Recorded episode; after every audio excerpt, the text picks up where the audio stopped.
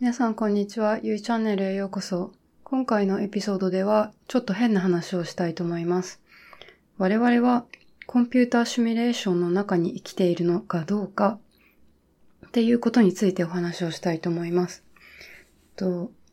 私は自分がコンピューターシミュレーションの中に 生きているかもしれないっていう話を2014年頃から思い始めました。その時、イギリスに留学をしていて、と同じフラット、まあ、寮のタイ人の友達が、こんな記事あるよ、見てって、言われて見た記事が、私たちがコンピューターシミュレーションの中に生きているかもしれないっていう論文を発表したっていう記事。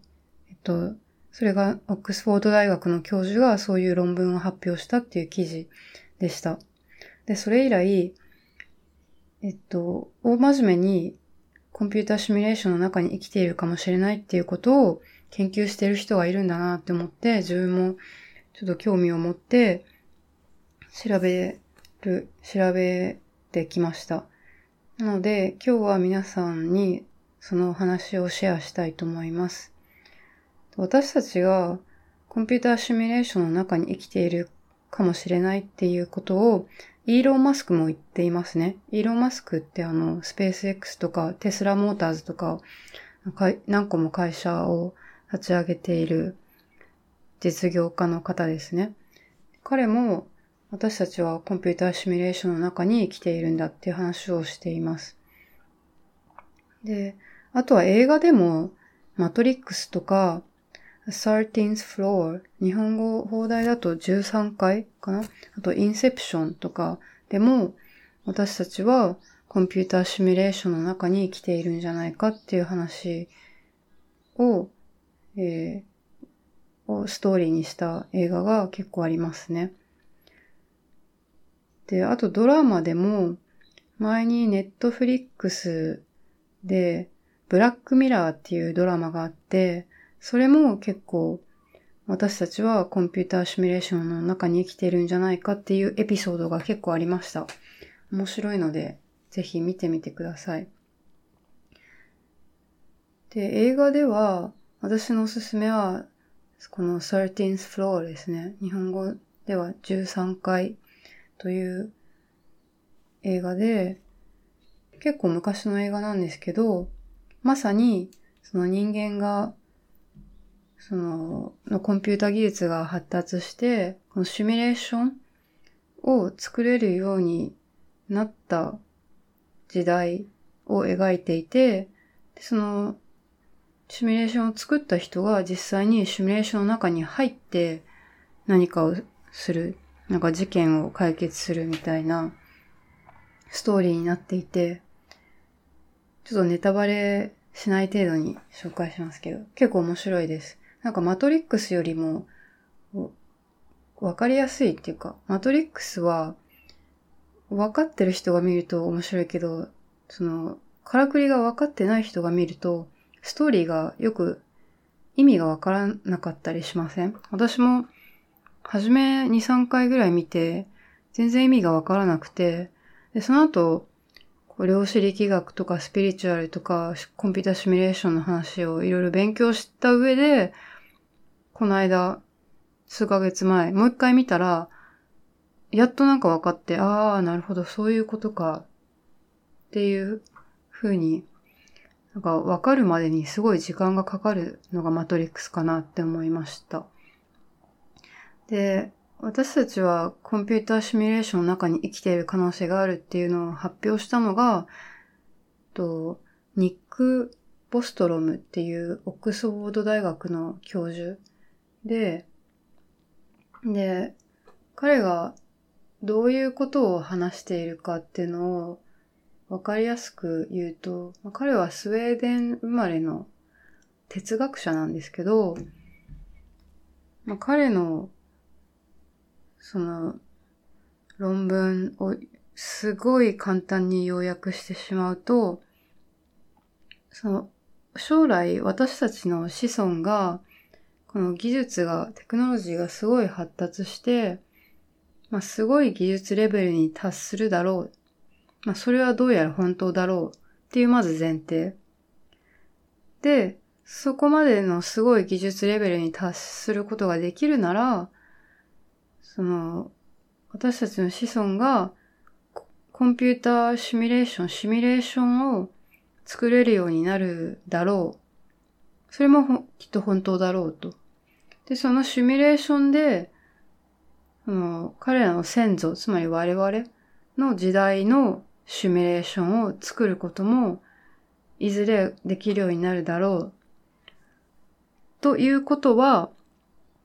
こ、これが結論で。ということは、今我々が生きている世界も、我々の子孫が作ったコンピューターシミュレーションである可能性もあるだろうっていう、なんか論理的な哲学的な考察ですね、これは。科学的っていうか、その、論理的に、これはあり得る、これはあり得るっていう言っていくと、帰結として、今私たちが私たちの子孫が作ったコンピューターシミュレーションの中に住んでいる可能性はあるだろうっていうことで、なんかどうやらこの哲学者自身は、私たちが実際にコンピューターシミュレーションの中に生きているんだっていうことを証明したいんじゃなくて、この自然な論理的考察を進めていくと、私たちが今コンピューターシミュレーションの中に生きている可能性が高いっていうことを、っていう結論が得られるっていうのを皆さんに知らせたいっていう意図があるらしいです。で、なので、私たち今この現実世界に生きていると思っているけれども、もしかしたら、うん、デジタルな世界にいるかもしれないって思うと結構なんかワクワクしません？ワクワク、なんだろうワクワクするか、すごい怖くなるか、どっちかだと思うんですけど。でもまあ、もし私たちが今このシミュレーションの中にいるとすると、私たちはシミュレーションの外の世界を見ることができないわけですね。この今いる世界が唯一の世界、唯一の宇宙だと思う、思いますね。なんでかというと、もし私たちがコンピューターシミュレーションのキャラクター、1キャラクターだとすると、そのキャラクターって、そのシミュレーションの外に出ることって絶対できないわけじゃないですか。どうあがいても。想像したり、こう、物理学とか科学みたいに研究することはできるし、実験することもできるけど、実際にシミュレーションの外に出るっていうのは、シミュレーションのキャラクターはできないですよね。まあ、だから、証明のしようがないんじゃないのかなとは思うんですけど、まあ、その可能性はあるなっていう話ですね。で、もし、じゃあ、家庭として私たちがコンピューターシミュレーションの中にいるとします。でそうすると、今まで私たちが不思議に思ってきたいろんなことが、なんかパズルのピースがはまるみたいに、こう、辻褄が合うようになってくるんじゃないのかなっていうのが私の個人的な見解です。ここからは、その、ボストロム博士の意見ではなくて、私個人の意見です。今まで勉強してきたこと、読んできた本、総括すると、こういう説明ができるんじゃないかっていうことを今から話します。もし私たちがコンピュータシミュレーションの中にいるとすれば、この神様っていう存在、あと聖書でいう創造論とか、あとは進化論。これ神様は本当にいるんですかっていう話とか、創造論と進化論どっちが正しいんですかっていう話。でもし私たちがシミュレーションの世界にいるとすると、神様ってのはこのシミュレーションを作ったプログラマーみたいな人ですね。まあだからいるんじゃないかと、創造者なる人はいるんじゃないかっていうことになるし、もう想像論も進化論も両方正しいんじゃないかってことになると思います。まず、このシミュレーションのプログラムを組む必要がありますね。それが想像のプロセスで、一回シミュレーションを組んだら、このコンピューターシミュレーションっていうのは勝手に、あの、動いてくんで、そっから、途中からはもうなんか自動制御みたいになって、それが進化論なんじゃないかっていう話ですね。こう自動的に、あの、いろんな結果がシミュレーションされて、で、このプログラムを組んだ人でさえ、どんなシミュレーション結果が出るかっていうのはわからないんだそうです。うちの夫がプログラマーなんで、そんな話を教えてくれて、おおなるほど。シミュレーションを組む人もシミュレーションの結果はどうなるかわからなくて、ただ観察することしかできないんだと。もちろんそのプログラム自体をいじればシミュレーション結果も変わるんだと思うんですけど、プログラムが変わらない限り、同じプログラムでシミュレーションをし続けている限り、結果っていうのは勝手に出てくるらしいんですね。で、それが私が常々思っていた質問。神様が全知全能だとしたら、なぜ天変地異とか災害とかが起こるんだっていう話っていう質問。いつも思ってたんですよね。神様はなんか全知全能で何でもできてみたいなことをよく聖書とか、まあ、他の宗教でも言うのに、なんで人間は、ね、この悲しい事故とか、災害とか天変地異とかにいつも悩まされなければいけないの？と、神様がそういう災害とかを全部取り除いてくれたらみんなハッピーになるのになんでそれをしないんだってずっと思ってたんですけど、もしこの世界がコンピューターシミュレーションだとしたら、神様っていうこのシミュレーションを作ったクリエイターも、この結果、シミュレーションの結果はいじれないんだっていうことですね。シミュレーションの結果として天変地異とか災害が起きた。で、起きたなっていうのを観察することはできるんだけど、その結果をいじったりすることができないんだっていう話ですね。これはなんか、コンピュータシミュレーションだっていう風に考えると、すごい納得がいくんですよね。で、あとは、時間の概念についても、もしこの世界がコンピュータシミュレーションだとしたら、もうしっくりくるなって思います。結構あの、時間は存在しないとかいう話を聞くことがよくあるんですね。あの、物理学の世界でも、スピリチュアルの世界でも、時間は、すべての時間が同時に存在しているとか、今しか存在してないとか、だから私たちが日々感じている川の流れみたいな過去から未来に流れていく時間っていうのは本当は存在しないんだっていうことをよく聞く、聞くじゃないですか。で、私たちの普通の感覚からするとよく意味がわからないじゃないですか。でも、これを、このコンピューターシミュレーションの中にいる私たちと、なんかそのシミュレーションを作った人がいるっていう視点、二つの視点から見てみると、確かに、コンピューターシミュレーションを作ったクリエイターの視点からは、この時間は存在しないんじゃないかなというか、すべての時間が同時に存在する。すべての可能性が同時に存在している。のが、そのクリエイターの視点で、私たちみたいな、その、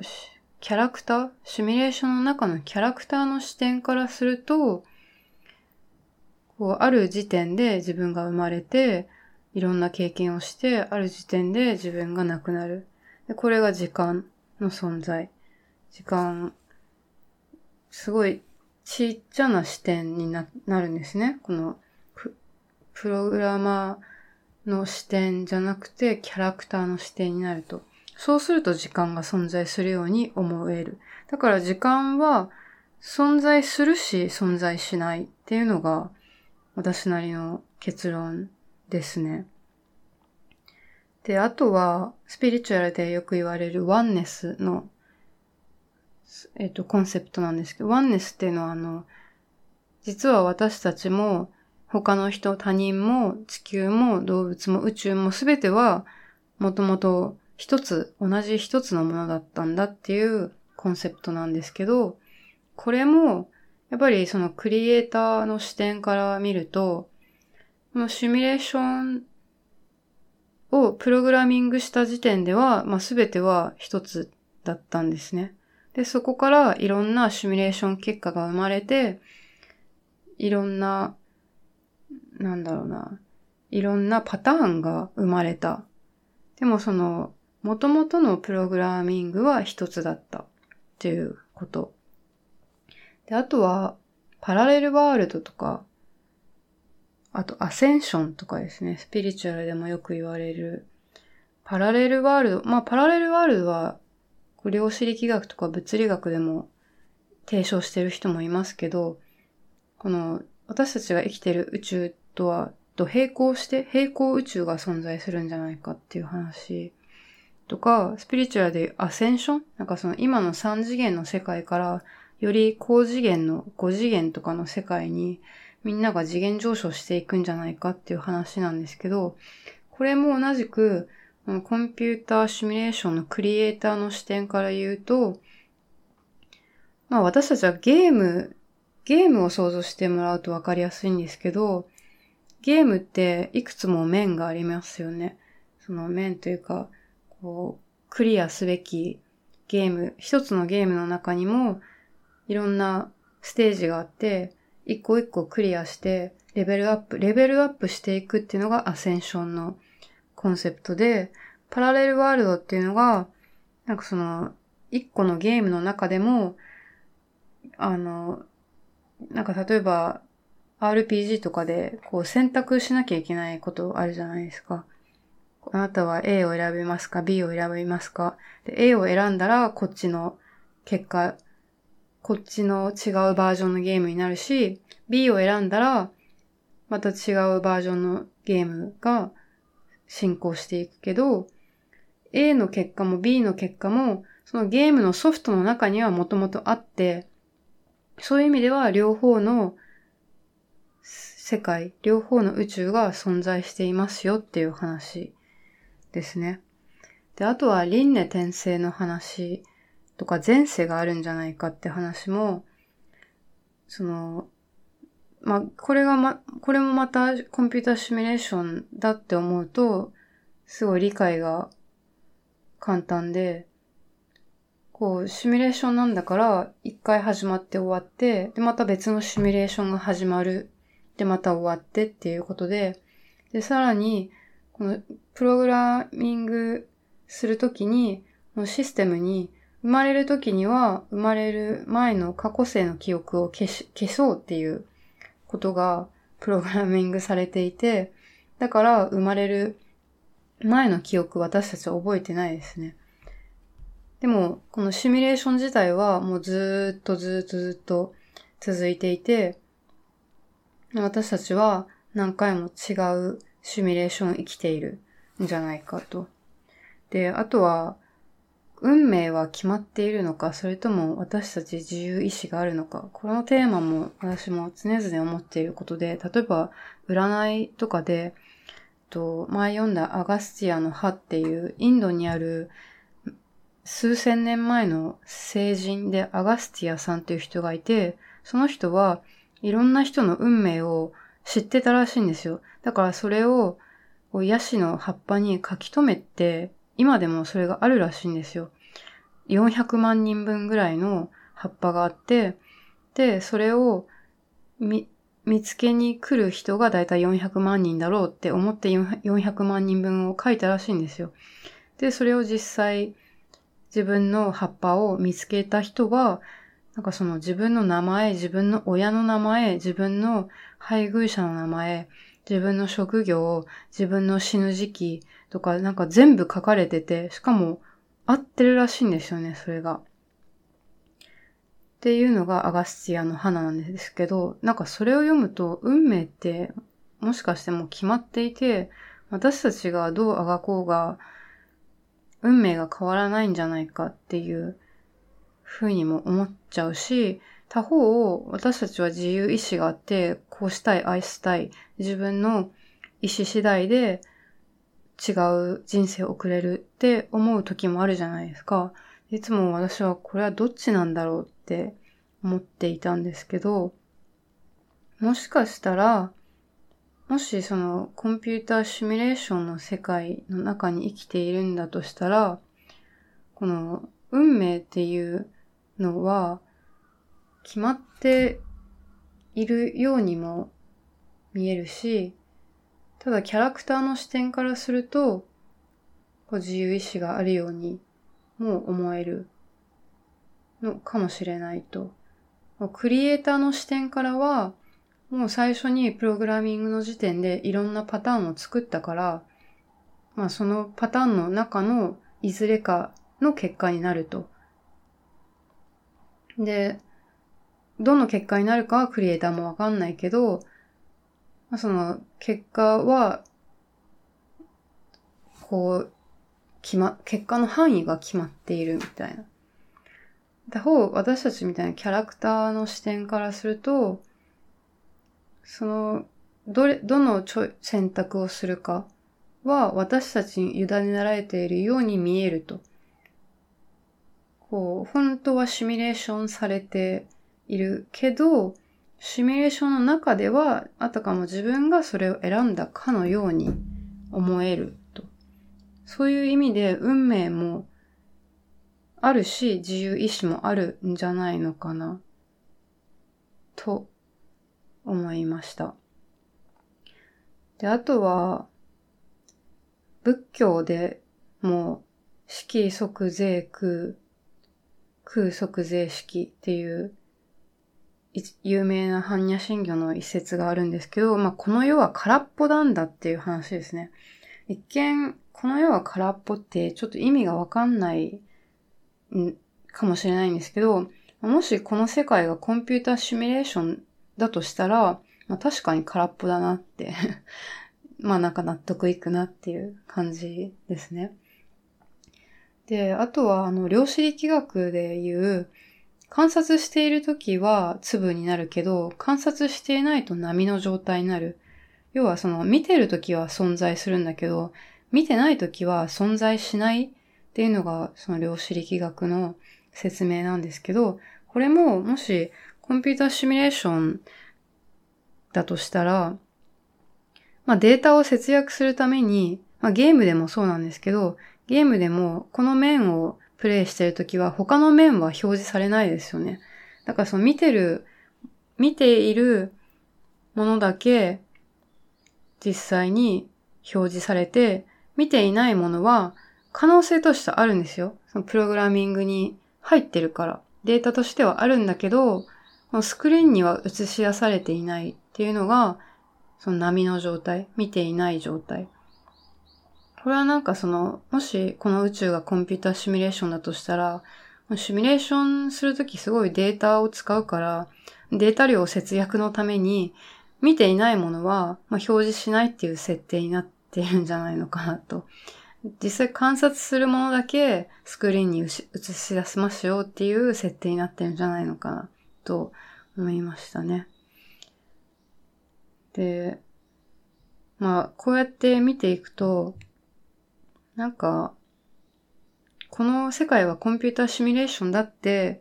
いう設定にした方が、なんかいろんなことがしっくりいくんじゃないのかなっていうのが私の意見ですね。で、私たち、今も多分現在進行形でこのシミュレーションが進んでるじゃないですか。私たちが生きているってことは。だから、この神様っていうプログラマーみたいな、クリエイターみたいな人が作ったシミュレーションのまだ過程のプロセスの中に私たちもいて、さらにそのプロセスの中に私たちも今技術が発展したから、私たちもこの自分たちで同じようなシミュレーションを作ることができるようになったと。で、さらに考えていくと、じゃあ、私たちが作ったシミュレーションの中の人も、いずれは知能が発達して、彼らもシミュレーションを作ることになる。なんかこれもう、あの、マトリヨーシカみたいに仲開けたらまた中シミュレーション。シミュレーションの中にまたシミュレーション。シミュレーションの中にまたシミュレーションみたいな。なんか、いわゆるフラクタル構造ですね。うん、細部を取ったら細部も全体と同じような構造をしていた。フラクタル構造も今宇宙の、えっと、原理の一つでもあると思うんですけど、なんか私たちもまさにこのフラクタル構造の中にいて、現在進行形で、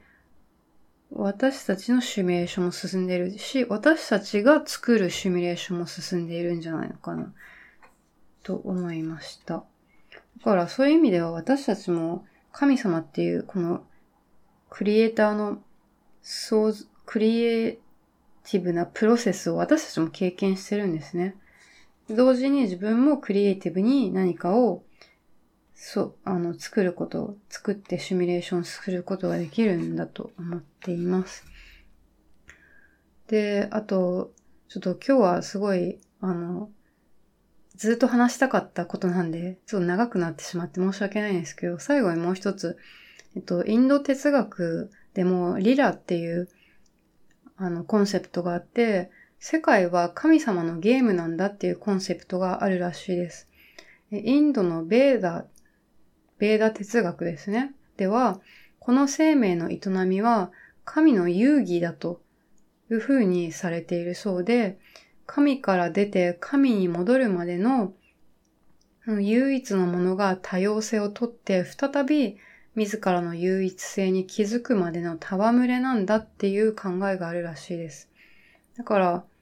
そのあらゆる生命はもともとそれが神から来たっていうことを一旦忘れて、再び思い出すまでコツコツと魂の進化をするプロセスに、